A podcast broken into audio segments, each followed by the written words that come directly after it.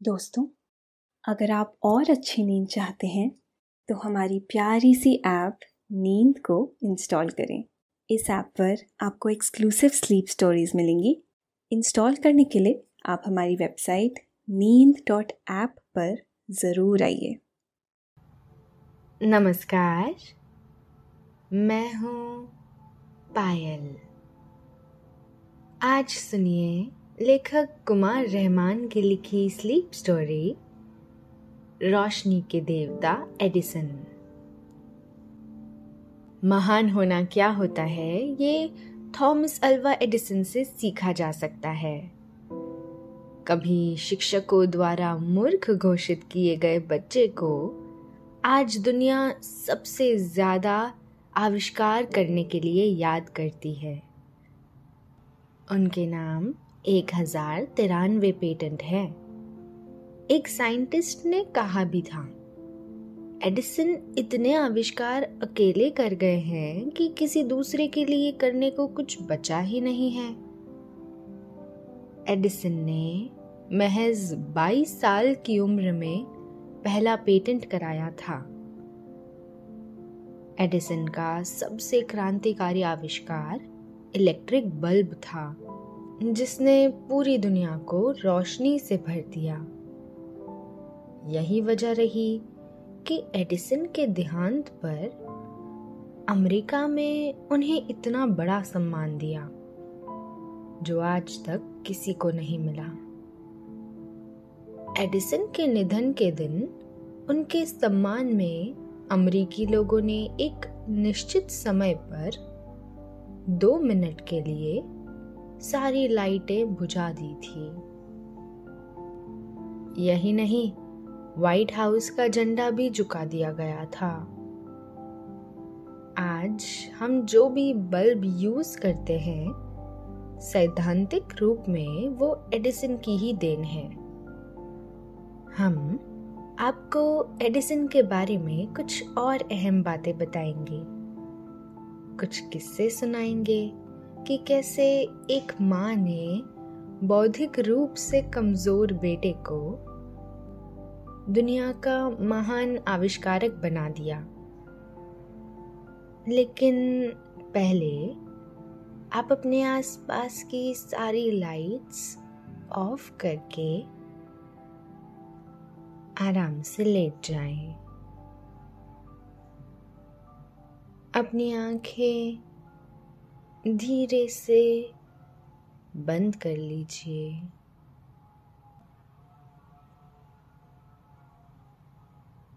अब थोड़ा सा अपने शरीर को आराम दीजिए। थोड़ा और आराम।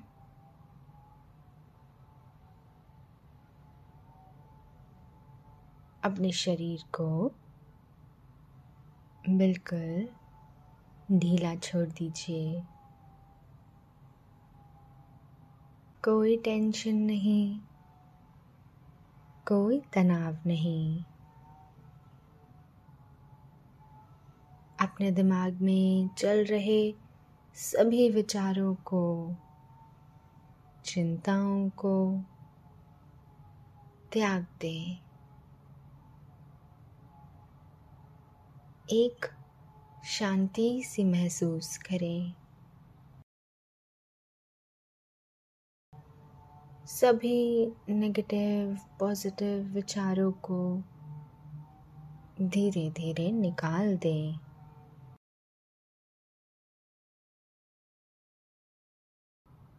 हाथों को सीधा करके अपनी कमर के साइड में रख लीजिए। अब अपनी सांसों पर ध्यान लगाएँ। इसको धीमे या तेज नहीं करना है। बस ध्यान देना है। कैसे वो आपके नाक गले में होते हुए आपके फेफड़ों में आ रही है। और आपके फेफड़े फूल रहे हैं।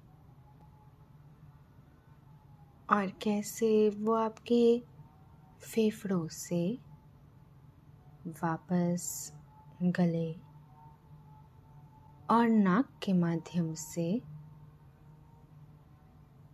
वापस निकल रही है।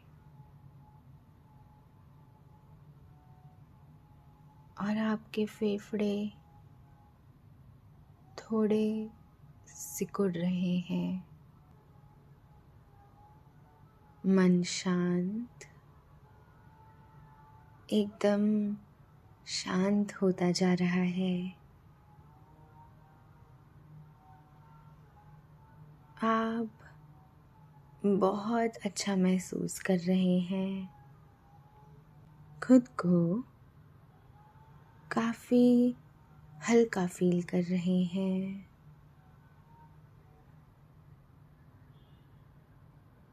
सब तरफ़ शांति ही शांति है।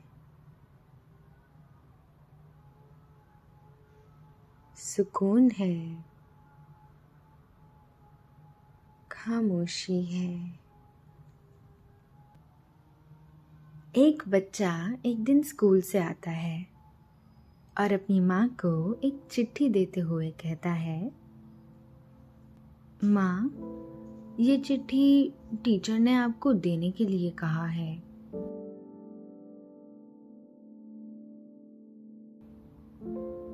उस बच्चे की माँ का नाम नैन्सी मैथ्यूज एलियट था। वो बेटे की लाई हुई उस चिट्ठी को बड़े ध्यान से पढ़ने लगती है। चिट्ठी पढ़ने के बाद वो किसी तरह से खुद को संभालती है।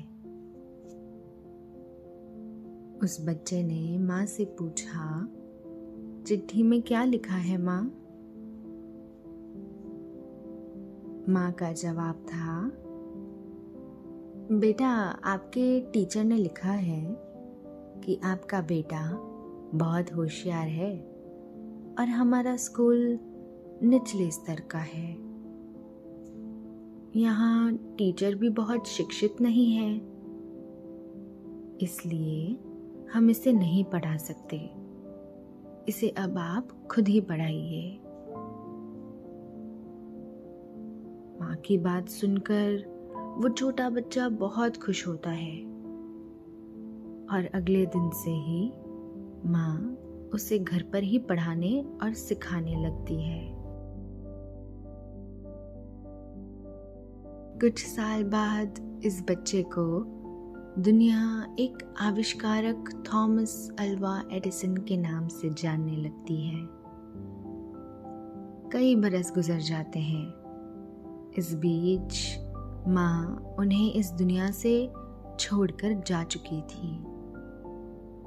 एक दिन एडिसन अपनी माँ की अलमारी में कुछ पुरानी चीज़ें देख रहे थे। उन्हें एक डायरी में एक पत्र मिला। उन्होंने पत्र को पहचान लिया। स्कूल टीचर का ये पत्र उन्होंने ही बचपन में अपनी माँ को लाकर दिया था। एडिसन पत्र खोलकर पढ़ने लगे। उसमें लिखा हुआ था, आपका बच्चा बौद्धिक तौर पर काफ़ी कमज़ोर है, इसलिए अब उसे स्कूल न भेजें। पत्र पढ़कर एडिसन ने अपनी डायरी में लिखा, एक महान माँ ने बौद्धिक तौर पर काफ़ी कमज़ोर बच्चे को सदी का महान वैज्ञानिक बना दिया।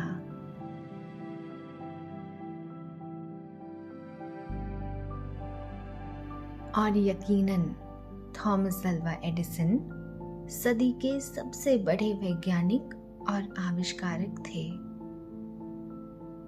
उन्होंने अपनी छोटी सी उम्र में दुनिया को इतना कुछ दिया जो किसी दूसरे वैज्ञानिक के लिए कभी संभव ही नहीं हो सकता है। यह आसान नहीं है कि कोई वैज्ञानिक इतने ज़्यादा आविष्कार कर डाले। एडिसन ने एक हज़ार तिरानवे आविष्कार के पेटेंट कराए थे। हालाँकि उन्होंने तकरीबन तीन हज़ार आविष्कार किए थे। अहम बात ये थी कि एडिसन ने यूनिवर्सिटी की शक्ल भी नहीं देखी थी। उनकी विधिवत स्कूली शिक्षा हो ही नहीं सकी थी। कहते भी हैं कि जीनियस यूनिवर्सिटी से नहीं, वक्त की कोख से ही पैदा होते हैं। यकीनन, एडिसन वक्त की कोख से ही पैदा हुए थे। वरना टीचरों ने तो उन्हें मंद बुद्धि घोषित कर पढ़ाने से ही इनकार कर दिया था।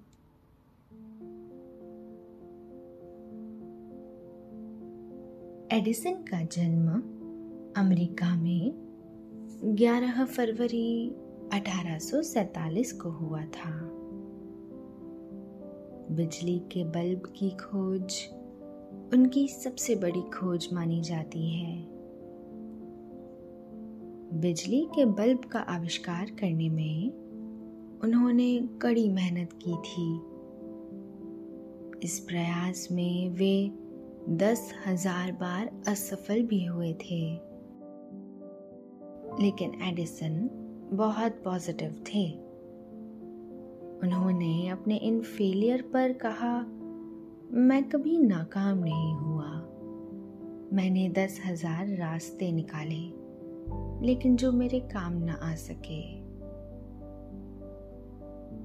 एडिसन के इलेक्ट्रिक लाइट बल्ब को जलते देखने के लिए उस वक्त तीन हज़ार लोग जुटे थे। इसके बाद न्यूयॉर्क सिटी में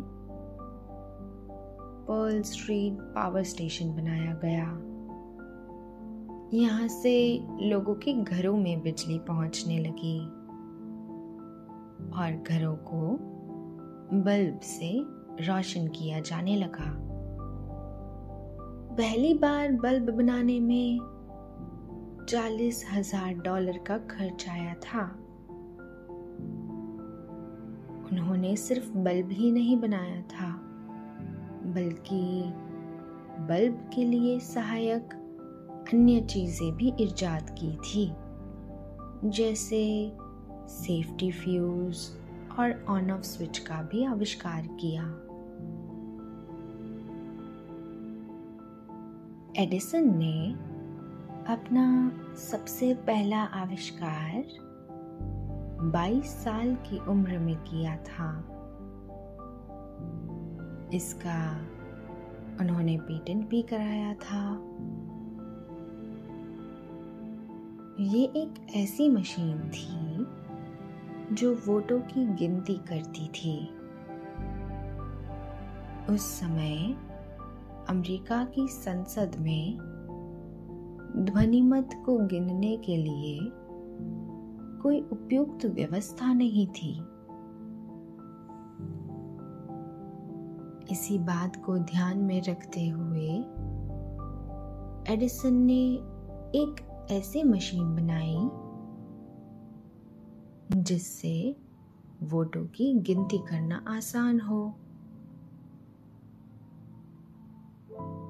सांसद को किसी विधेयक पर मतदान के समय एडिसन की मशीन का स्विच ऑन करना होता था। ऐसा करते ही वोट रिकॉर्ड हो जाता था। बाद में मशीन से इसकी गिनती हो जाती थी। इस मशीन से त्वरित गति से और सटीक नतीजे आ जाते थे। हालाँकि उनका यह आविष्कार बहुत उपयोगी साबित नहीं हुआ।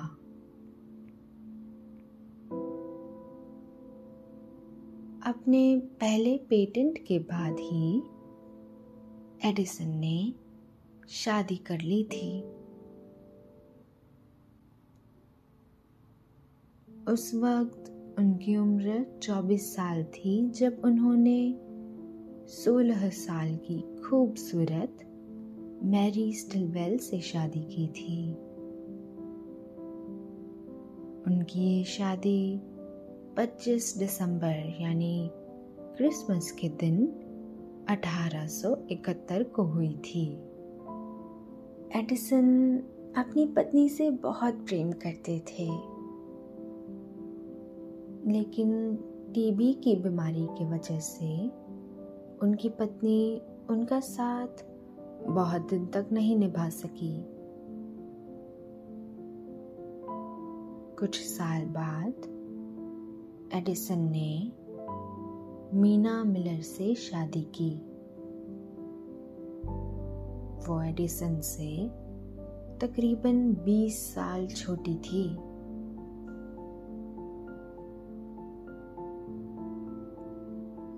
एडिसन की काबिलियत का अंदाज़ा इसी बात से लगाया जा सकता है कि उन्होंने 10 साल की छोटी सी उम्र में ही एक प्रयोगशाला बना डाली थी। जब वे महज नौ बरस के थे तो उनकी माँ ने केमिस्ट्री के प्रैक्टिकल्स के बारे में उन्हें एक किताब ला कर दी थी। ये किताब घर पर कर सके वैसे केमिस्ट्री के प्रैक्टिकल्स के बारे में थी।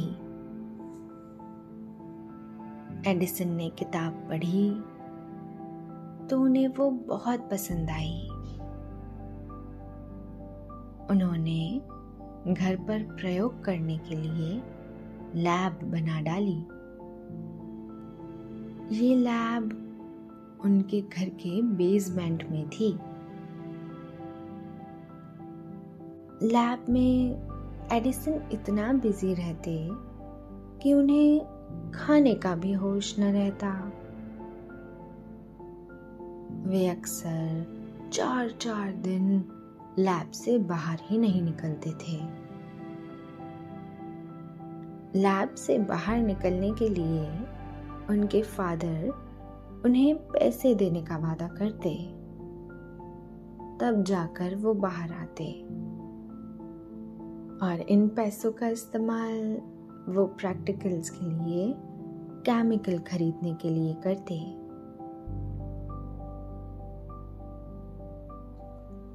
कोई उनके केमिकल को न छुए, इसलिए उन्होंने सभी बोतल पर पॉइजन लिख कर रख दिया था। थॉमस अल्वा एडिसन का पूरा परिवार पहले कनाडा में निवास करता था। कुछ दिनों बाद वहाँ विद्रोह हुआ। इसकी वजह से उनके पिता सैमुअल एडिसन ने कनाडा को हमेशा के लिए अलविदा कह दिया और अमेरिका में आकर बस गए। उन्होंने अमेरिका को ही अपना स्थायी निवास बना लिया था। एडिसन बचपन में काफ़ी एकाकी थे। उन्हें दूसरे बच्चों से अलग, अकेले में वक्त गुजारना ज़्यादा पसंद था। उनका ये व्यवहार उनके पेरेंट्स के लिए चिंता का सबब बन गया था। हालाँकि उन्हें एडिसन की एक बात बहुत भाती थी। वो था एडिसन का जिज्ञासु होना। वो हमेशा कोई ना कोई सवाल पूछा करते थे। कुछ सवाल तो बहुत जटिल भी होते थे। एडिसन ने अपने खर्चे पूरे करने के लिए न्यूज़पेपर बेचने का काम भी किया। इसके बाद महज चौदह बरस की उम्र में एडिसन ने अपना खुद का एक प्रिंटिंग प्रेस शुरू किया। इस प्रिंटिंग प्रेस में वो अखबार छापा करते थे। उनके अखबार का नाम ग्रांड ट्रंक हेराल्ड था। वो इस अखबार को ट्रेन में बेचा करते थे। एडिसन जो भी कमाई करते, उससे प्रैक्टिकल्स किया करते थे। मानो उन्हें एक्सपेरिमेंट का जुनून हो। धीरे धीरे उन्होंने ट्रेन की एक बोगी में ही अपना कारोबार जमा लिया। एक दिन वो कोई प्रैक्टिकल कर रहे थे, तभी आग लग गई। इसकी वजह से उन्हें ट्रेन के डिब्बे से बाहर निकाल दिया गया और उनका काम ठप हो गया। फिर एक दिन उन्होंने स्टेशन मास्टर के तीन साल के बच्चे को ट्रेन के आगे से बचा लिया था। स्टेशन मास्टर उनसे बहुत खुश हुआ। स्टेशन मास्टर ने एडिसन को टेलीग्राफ मशीन भेंट के तौर पर दी और उसे ऑपरेट करने की ट्रेनिंग भी दी। जब एडिसन ने ये काम अच्छी तरह से सीख लिया तो मास्टर ने एडिसन की जॉब भी लगवाई। यहाँ एडिसन ने नाइट शिफ्ट की मांग की ताकि वो दिन में अपने एक्सपेरिमेंट आसानी से कर सके। इस नौकरी से उनकी नियमित आमदनी होने लगी। और उन्हें एक्सपेरिमेंट के लिए हर महीने वेतन के रूप में एक निश्चित राशि मिलने लगी। यहीं से उनके आविष्कार का रास्ता भी खुला।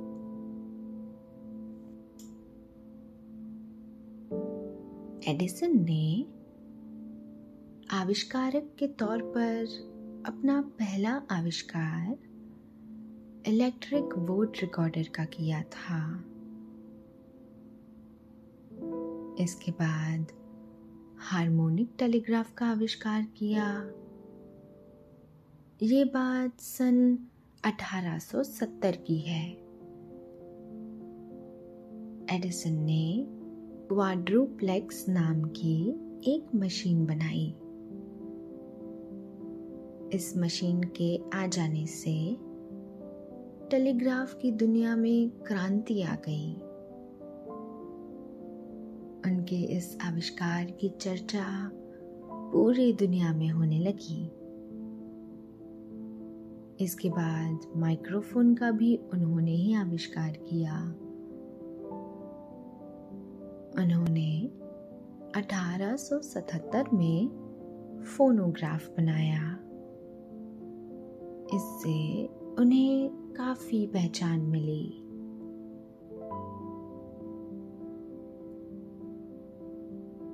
एडिसन ने 1878 में अपने सबसे महत्वपूर्ण आविष्कार इलेक्ट्रिक बल्ब पर काम करना शुरू कर दिया था।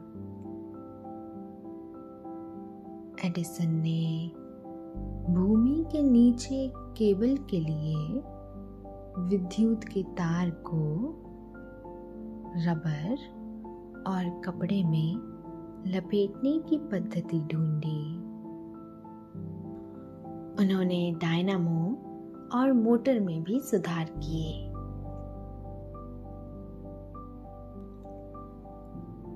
इसके साथ ही उन्होंने चलते हुए जहाज़ से संदेश भेजने और प्राप्त करने की विधि का भी आविष्कार किया। अठारह सौ इक्यानवे ईस्वी में उन्होंने किनेटोस्कोप का आविष्कार किया। कहा जाता है कि एडिसन को एक बीमारी हो गई थी।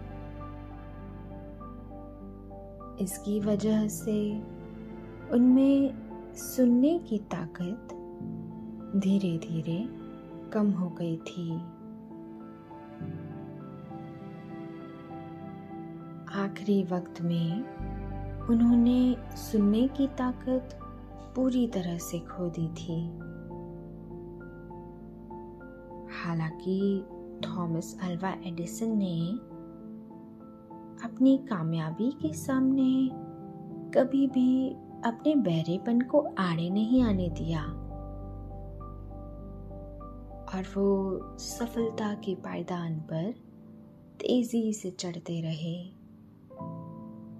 बिना थके, बिना रुके, एक विजेता की तरह। कहते हैं, परिस्थितियाँ हमेशा प्रतिकूल होती हैं। जो इन परिस्थितियों को अपने अनुकूल बना लेते हैं, वही विजेता कहलाते हैं। अभी आपने महान आविष्कारक थॉमस अल्वा एडिसन की ये कहानी सुनी। और अब आपके सोने का वक्त हो रहा है।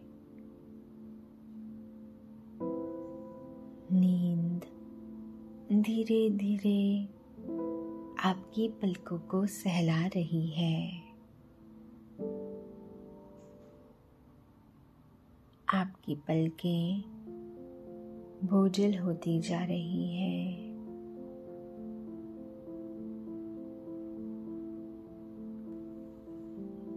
आपने आँखें बंद कर ली हैं।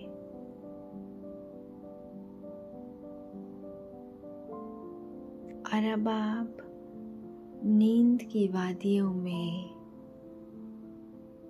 उतरते चले जा रहे हैं।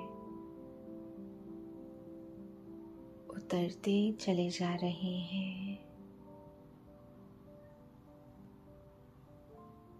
शुभ रात्रि।